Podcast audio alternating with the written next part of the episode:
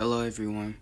My name is Jaquan Harris, and this is my thoughts on teachers. Well, my podcast about teachers is what I meant to say. Okay, so we all know what a teacher does. Some teaches math, some teach reading, some teach history, and so on and so forth. But what is it actually like to be a teacher? What do they do all day? Do they just sit and talk at kids for hours on end? The truth is there are so many different topics that come up as as you weave your way through the education field. But in this podcast, we'll be focusing on what teachers do in the meantime during their day. For one, they attend meetings. I know, I know, this has to be the most annoying thing about a teacher, right? Unfortunately, there is no way getting around it. There are meetings your principal expects you to attend, and that's that. These meetings are sometimes boring, not a complete waste of time. If you're really feeling lucky, you might even get out of work early because of it.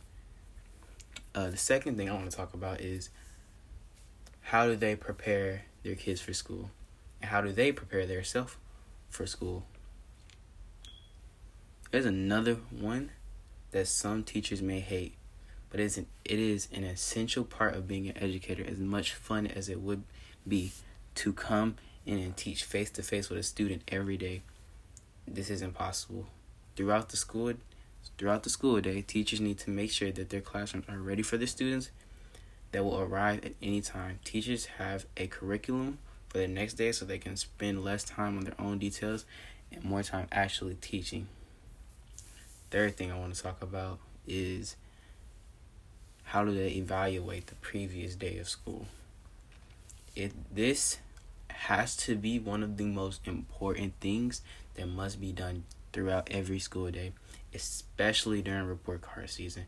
And I cannot stress that enough. Report cards are terrible.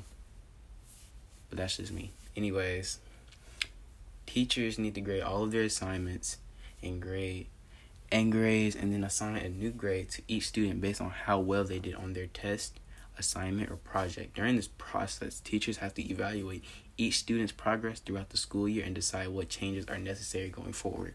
So, like, depending on how the kid does well in school or not, either if they're not even trying, but you really want to help them out and make make sure they pass or at least try at most teachers will go that other route. Some other teachers, they don't really care about your education like that. And it's just plain blank period. But anyways, that's really all I wanted to talk about.